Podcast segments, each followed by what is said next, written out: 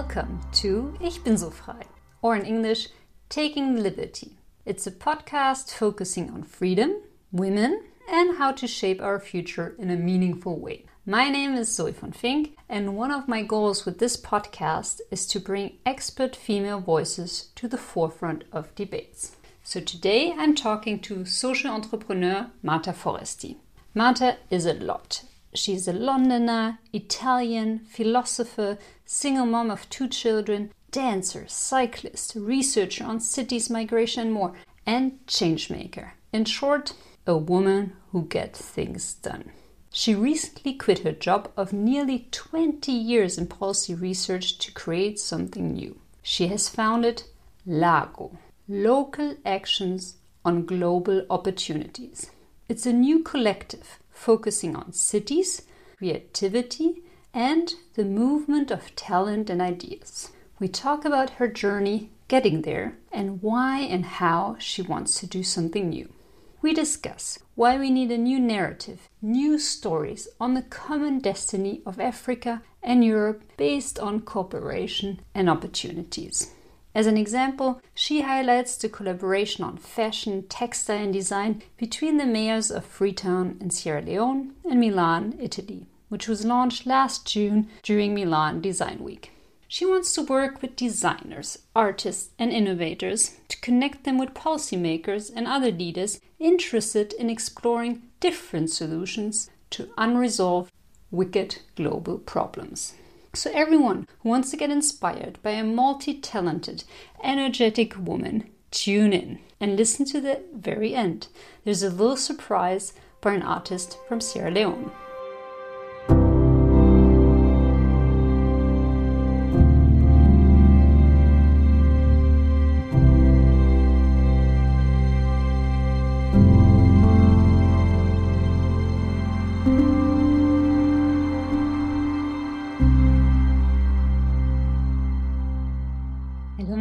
Nice to see you. Hello, Zoe. Nice to see you too. So tell us, who are you? So I'm Marta. I am 51 years old, which is always an interesting age to mention. There is something about the 50 mark and then going beyond when one is tempted to remain 50 forever. But no, I'm 51 years old. I'm a Londoner. I've been a Londoner for 25 years and more. And being a Londoner is a nice way of having to avoid defining oneself as a with a nationality but i am also very much italian to begin with. So i was born and bred in milan. I'm a single mum of two wonderful kids bianca and luca 14 and 11 who are at school right now. I'm very much a dancer and a cyclist and a european in brexit london which has been actually a defining feature of a number of us in the last few years. You're so many things. So what motivates you well, of course, many things therefore motivate me. It's interesting. It's a company. It really is a combination. One thing that really motivates me is a sense of purpose. I'm a doer. Like I like to get things done, and so when I think, you know, it almost really doesn't matter what, but if there are opportunities to I don't know, overcome a problem or trying to get things done is something that, you know, keeps me going um, quite a bit. And I'm a pragmatist. And so what also motivates me is finding ways yeah to overcome problem and trying to find solutions and be quite hands on but finally perhaps if there's one thing that really motivates me more than anything else is a sense of wonder. Like i am very easily inspired by people by new things and i go after things that feel new and inspiring and where i can see potential. So a combination of hands on and a bit of a sense of wonder and what is your favorite morning routine to get you going? So my morning, I have two morning routines. One is my kids. I get them out of bed early to make sure they get to school, make sure they get some breakfast, make sure the PE kit is in order and all of that. And the second routine, which is very much my own, is black coffee. One, maybe two cups of black coffee. And typically the second one, if I manage, is either, you know, when they've left or maybe the first one before they're up, so that I try to carve out a little minute of silence before the day begins. That sounds nice. And what do you do when things don't go as planned? So I'm actually not much of a planner. I'm more of a juggler. I tend to have in my head the things that I know need to be done, and I, you know, follow a little bit my instinct is what matters more than others. Which I, have been commenting with other middle-aged friends recently. That is is a bit of a challenge because you need to rely a lot on your memory and your sense of, you know, remembering what really, really is important, and that gets a little bit harder with age. But but yes, so a bit of a juggler. Therefore, you know, when a ball drops, it is not the end of the world in some ways, as others remain in the air. Perhaps when things don't go as planned and therefore some balls drop, the key that I've been trying to learn and hopefully getting better at is to, you know, to notice that things drop and don't go to plans and to leave them behind if for whatever reason, you know, the plans, you know, the things are not proceeding. So what I mean is to try not to, you know, keep everything going all the time, almost for the sake of it, but to be you know, to be aware of things that you know, may be initiated and not go the way I imagined, and that's fine. And you can move on, pursue what seems to be working better. So dropping some balls and not worry too much about that. It also sounds relaxing in a way, you know, when you're not too strict with your focus and your planning. Yes, it can be relaxing. I know over the years there have been instances, particularly professionally, where it might not work well if others are you know more appreciative of planning. You know people around me can be a little bit overwhelmed sometimes by you know trying to do too much at once. So i had to learn a little bit to manage that. So but yes i find not being too driven by predetermined plans relaxing and genuinely useful to learn and to you know to be open to what might come next. And i like the fact that it means that i don't you know, I, I tend to see opportunities rather than obstacles in things that happen around me. Sounds very positive. So tell us about a little bit about your journey. What did you do until now? So the journey, and I think about the journey in more or less an adult life and professional life, starts in Milan via Brussels, actually Amsterdam before, and Brussels, London, Rome, back to London. So it's a bit of a European journey in terms of the geography of it. So I grew up in Milan, and that's where I began getting interested in politics and in policy, policy making. Um, mainly working in a, with a local school, with um, an after-school club for students that I worked on with a few friends of mine when I was at university. And then this passion for policies and politics brought me to Brussels for a quite you know, short stint in European institutions, which was helpful to understand how large international bureaucracies work. It came in very handy later on in my career. Amsterdam was actually before I was a student in Amsterdam for a, few months. I, I actually studied philosophy, philosophy of science, which is nothing to do with what I ended up doing in life, but it was actually a great passion earlier on in my life. But coming back to policies, my journey took me through, you know, a, a series, you know, a number of places of policymaking, particularly in sort of economic and social policy making, both locally. So, starting very locally in Milan, I mentioned Europe. I then worked for a few years when I first came to London in the early days of the Blair Brown governments, where New Labour developed a number of new social policies. And I started to work in research, in applied research in social and economic policies. And then in around, around 1999, I made the move to more international work and I started working more international development and in development policies at Save the Children, which is a large charity that works in the aid industry. But then I moved back to the local level. I then went and worked for a few years in Rome at the Ministry of Finance, at the heart of the Italian government, working very much with regional and local policymaking and economic, local economic development, particularly in the Italian South. And finally, in the last 16, 16, 17 years, I've been working. I came back to London and I went back to work on global and international development, work in a policy think tank. So, largely doing research and advisory in, again, in the policy space. So, it's been a quite long, tortuous journey, as I said, across this global local divide, very much focused on economic and social policies, and up to now, very much focused on knowledge production, on fundamentally research and analysis that can be used by policymakers to try to improve people's lives in key sectors like education, health, and the economy. I recently saw a post on, from, from you of social media saying that something drastic happened in your life and that you're going to change jobs. So, what happened? What triggered that decision? What happened is that I realized that I wanted to do something different. And actually, I is, is drastic in that I am leaving a job and not going to another one, which is the normal trajectory that you would expect for people, particularly people who had sort of you know relatively senior career in public policy. So I'm trying to do something new, but I see it very much as a continuum to what I've been doing thus far. What happened is I began to wonder about the relative effort of working, to, as I said, to produce knowledge, to produce analysis, to publish knowledge and analysis largely in the written form. So through policy papers, and of course, then an effort to try to disseminate this knowledge, to try to get it to the attention of people who can, you know, change, you know, you can influence policies and change, you know, decisions. And in the last about five, six years of my professional life, I've been focusing very much on migration as a, an area, a policy area. And that's where I really learned the limits of trying to influence a highly political debate, just producing evidence and knowledge and fact, trying to shift you know shift attitudes or trying to create space for a different sort of political conversation around the realities of the fact that people move between places and i started to really wonder about what else i could do to try to tell the story of the, the movement of people between places which is a story you know of the human race is the story of probably me, you, your maybe our grandparents maybe moved from one place to another, from the countryside to the city.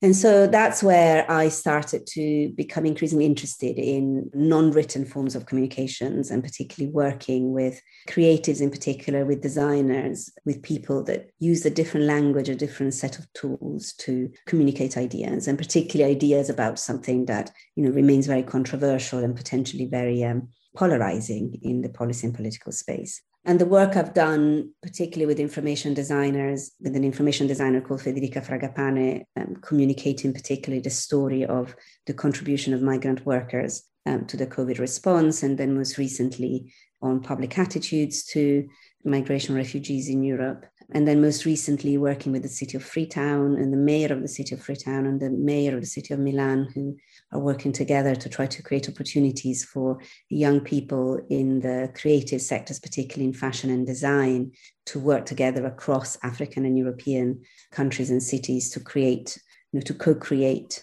you know, new design and ideas.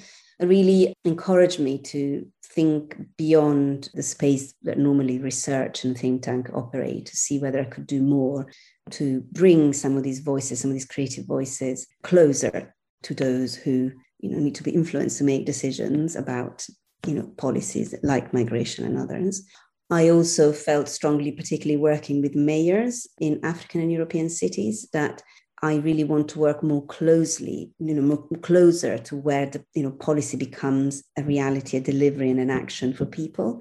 So working with cities really inspired me to perhaps work more, you know, closer to that sort of delivery end. And so I decided that I could put to use all the networks, the knowledge, the funding also that over the years I learned to generate to fund some of this innovative creative work and give it more of its own space and not as a subset, if you want, of the research and the knowledge production that I've been working on thus far.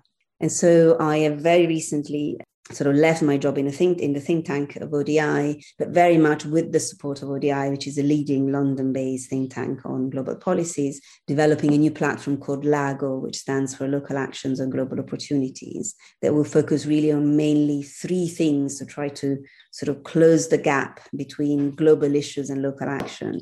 One is sort of give voice and visibility to the creative sectors, also as potential to create jobs and opportunities at the local level and for new generations of, of creatives. The second is working with cities and particularly supporting mayors um, to create coalitions with other policymakers that you know are engaged on sort of global issues like, for example, climate change.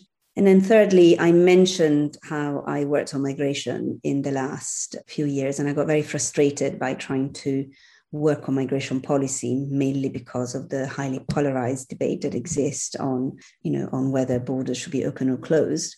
And i've been thinking for some time that i really wanted to focus on you know whether there was something concrete again that we could focus on that could inspire a different kind of relationship with the reality of human mobility.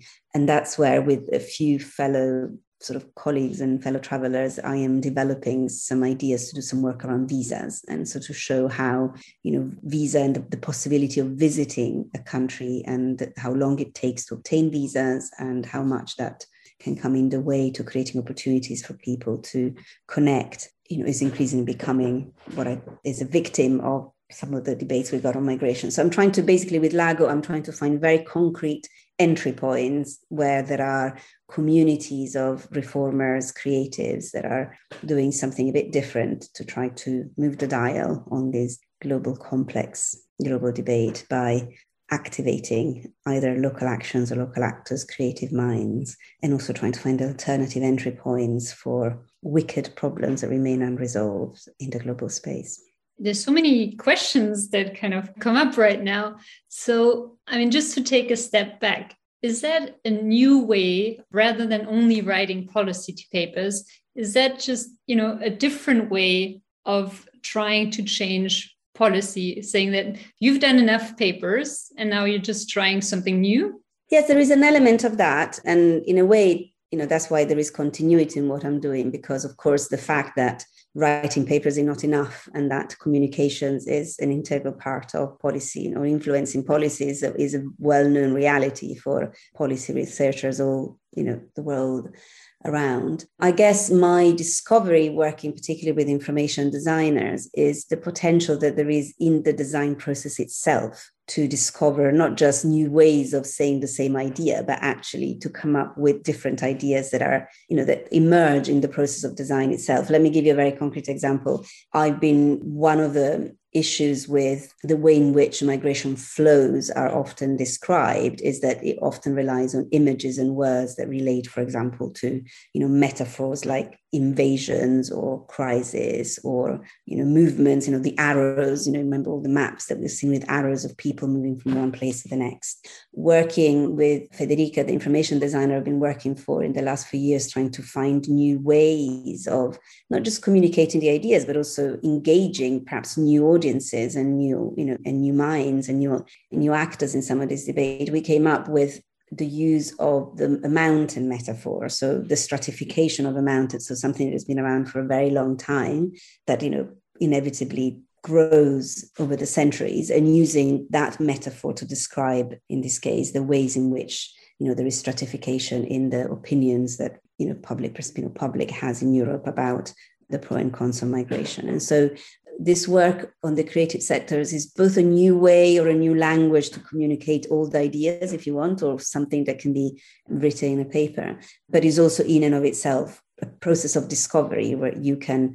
you know, unlock you know new metaphors new ideas new language and new actually ways of working and, and doing things but the other aspect that I am very interested in in the creative sector, and is, is primarily the work I've been doing in the fashion industry for the last couple of years, is how much the culture and the creative sectors are themselves drivers of development. And so creative sectors create jobs, and the fact that there is, is a bit of an, an undiscovered or un, you know, relatively undervalued sort of dimension of the of the global debate on, on what drives development. And so, so it's a combination of factors, is a desire to find new ways to communicate, but also to find new sectors, new entry points, new ways to unlock the potential of human talent, which we may or may not pick up, you know, in traditional framing and traditional ways of working. So tell me a bit more about fashion because this sounds exciting. So I think you organized a fair together with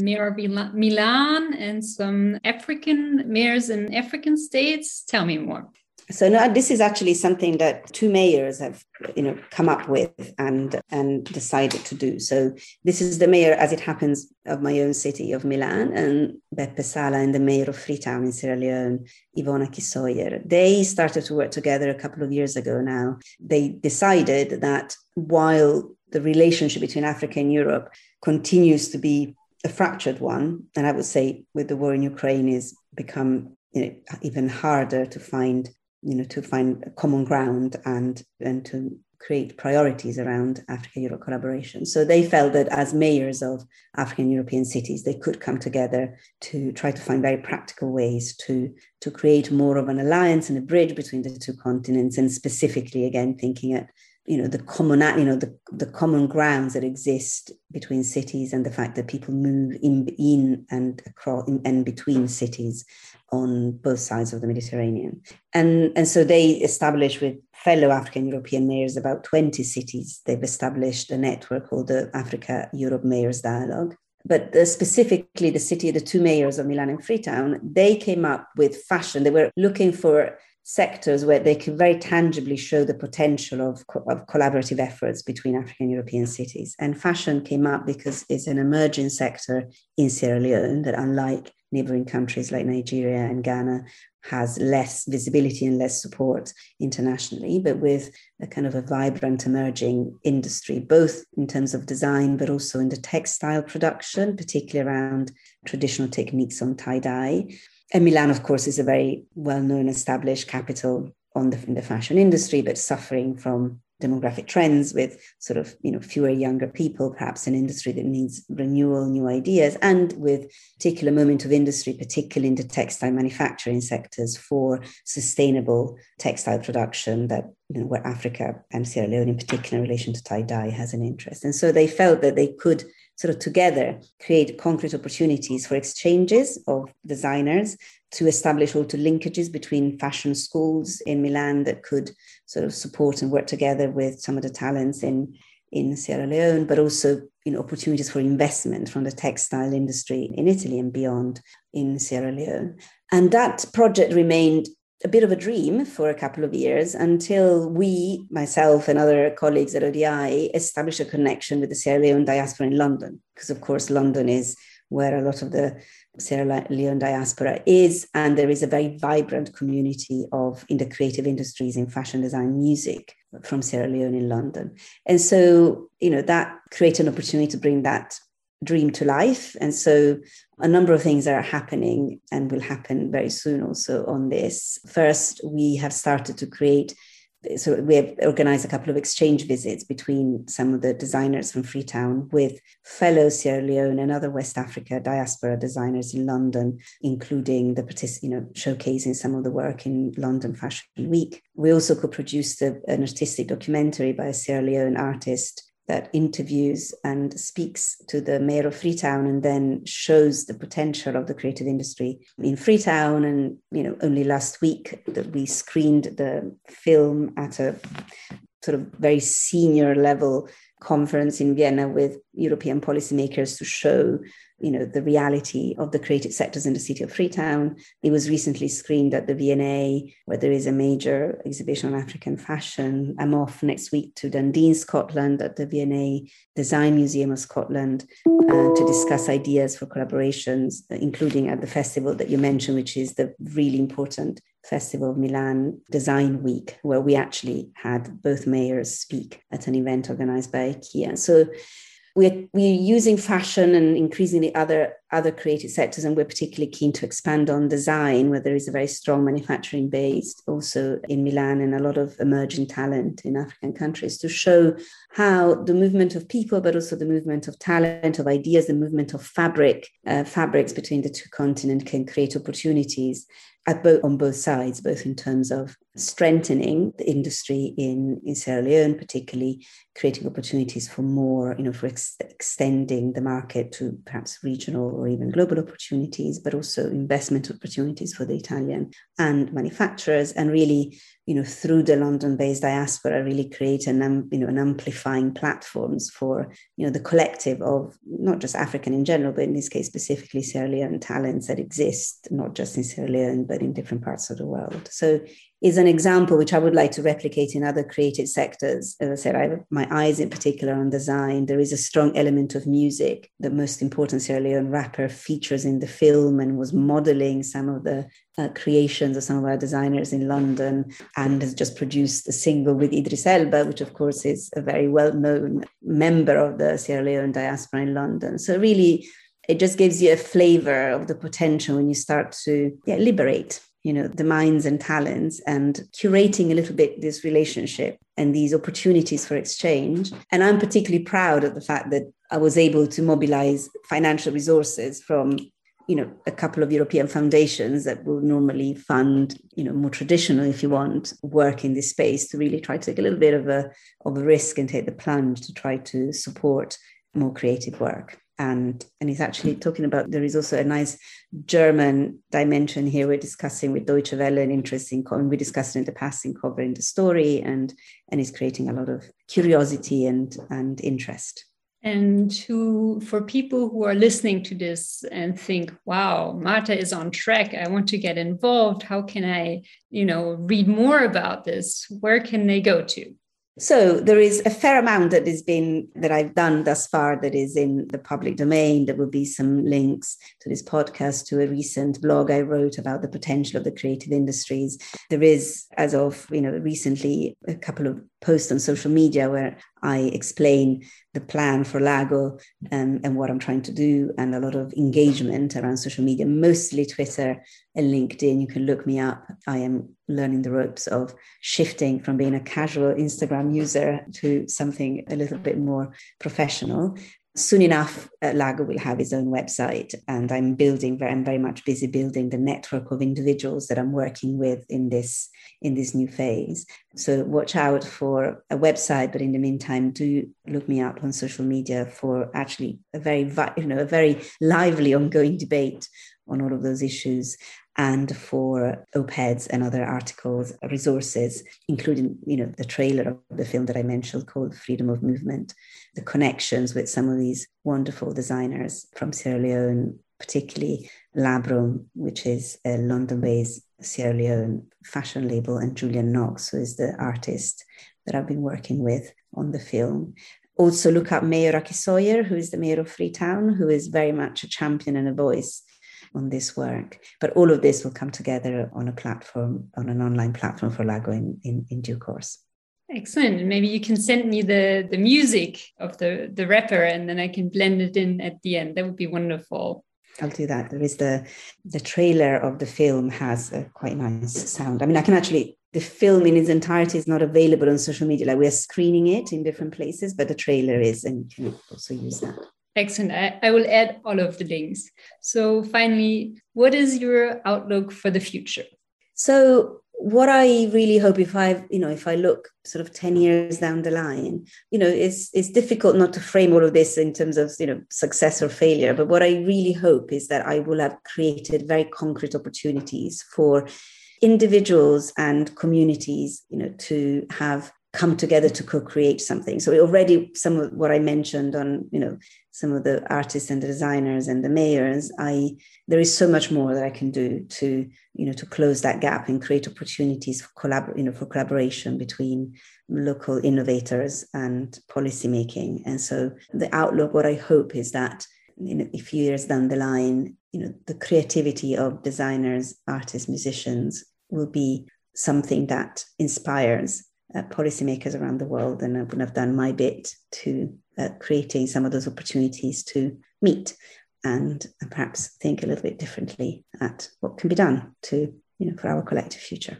Well, thank you for this wonderful initiative. I'm already very inspired. You know, I lived in Ghana for a while and I loved all those fabrics back there. I was wondering why we couldn't buy them in Europe. So, I mean, I see so much potential just in the fashion sector good luck with everything. And thank you very much for sharing. Thank you, Zoe. I have a nice to say about Ghana. I tell you now, the all the Sierra Leone tailors I'm working with are very frustrated that in Sierra Leone everybody wants a Ghanaian tailors. So oh you, oh oh, we might cut this out. We might cut this out. and uh, and how they can, you know, because because Ghana is so much, you know, is better known, of course. Yeah. Uh, in the creative space, so it's, it's interesting. This all this, you know, there's different perceptions. So from from a Sierra Leone perspective, gaining a little bit of grounds from Ghana, Nigeria is yeah, is, yeah, yeah, yeah sorry then you know no it's fine. It's just a lovely it's interesting is what these um is what these things are. And yeah. uh, anyway great. Kids playing the sky locked narratives in their mouths waiting to tell their stories. They hold seashells to each ear to hear what's